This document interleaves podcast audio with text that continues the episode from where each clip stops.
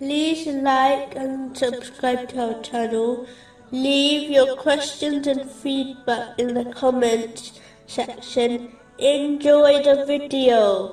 Continuing from the last podcast, which was discussing chapter 43, verse 37. And indeed, the devils avert them from the way of guidance, while they think that they are rightly guided.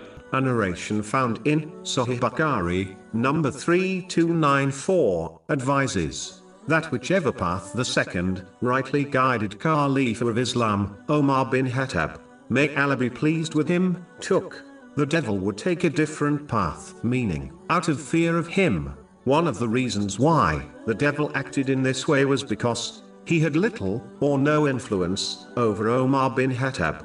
May Allah be pleased with him.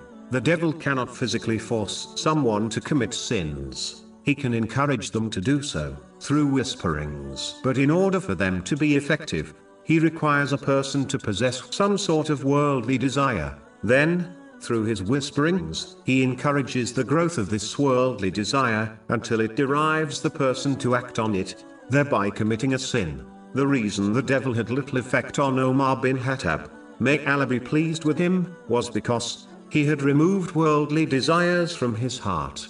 His only desires were connected to pleasing Allah, the Exalted. Therefore, if Muslims desire to minimize the effect the devil has on them, they should remove unnecessary desires from their heart. This only occurs when one refrains from indulging in the excess and unnecessary aspects of this material world. The more they do this, the more these worldly desires will leave their heart until they reach a point where they only desire to please Allah, the Exalted, in all their actions. The devil will flee from this person, as he knows he will have little or no effect on them. But the more one indulges in the unnecessary aspects of this material world, the more worldly desires they will possess, and therefore, the more influence the devil will have over them.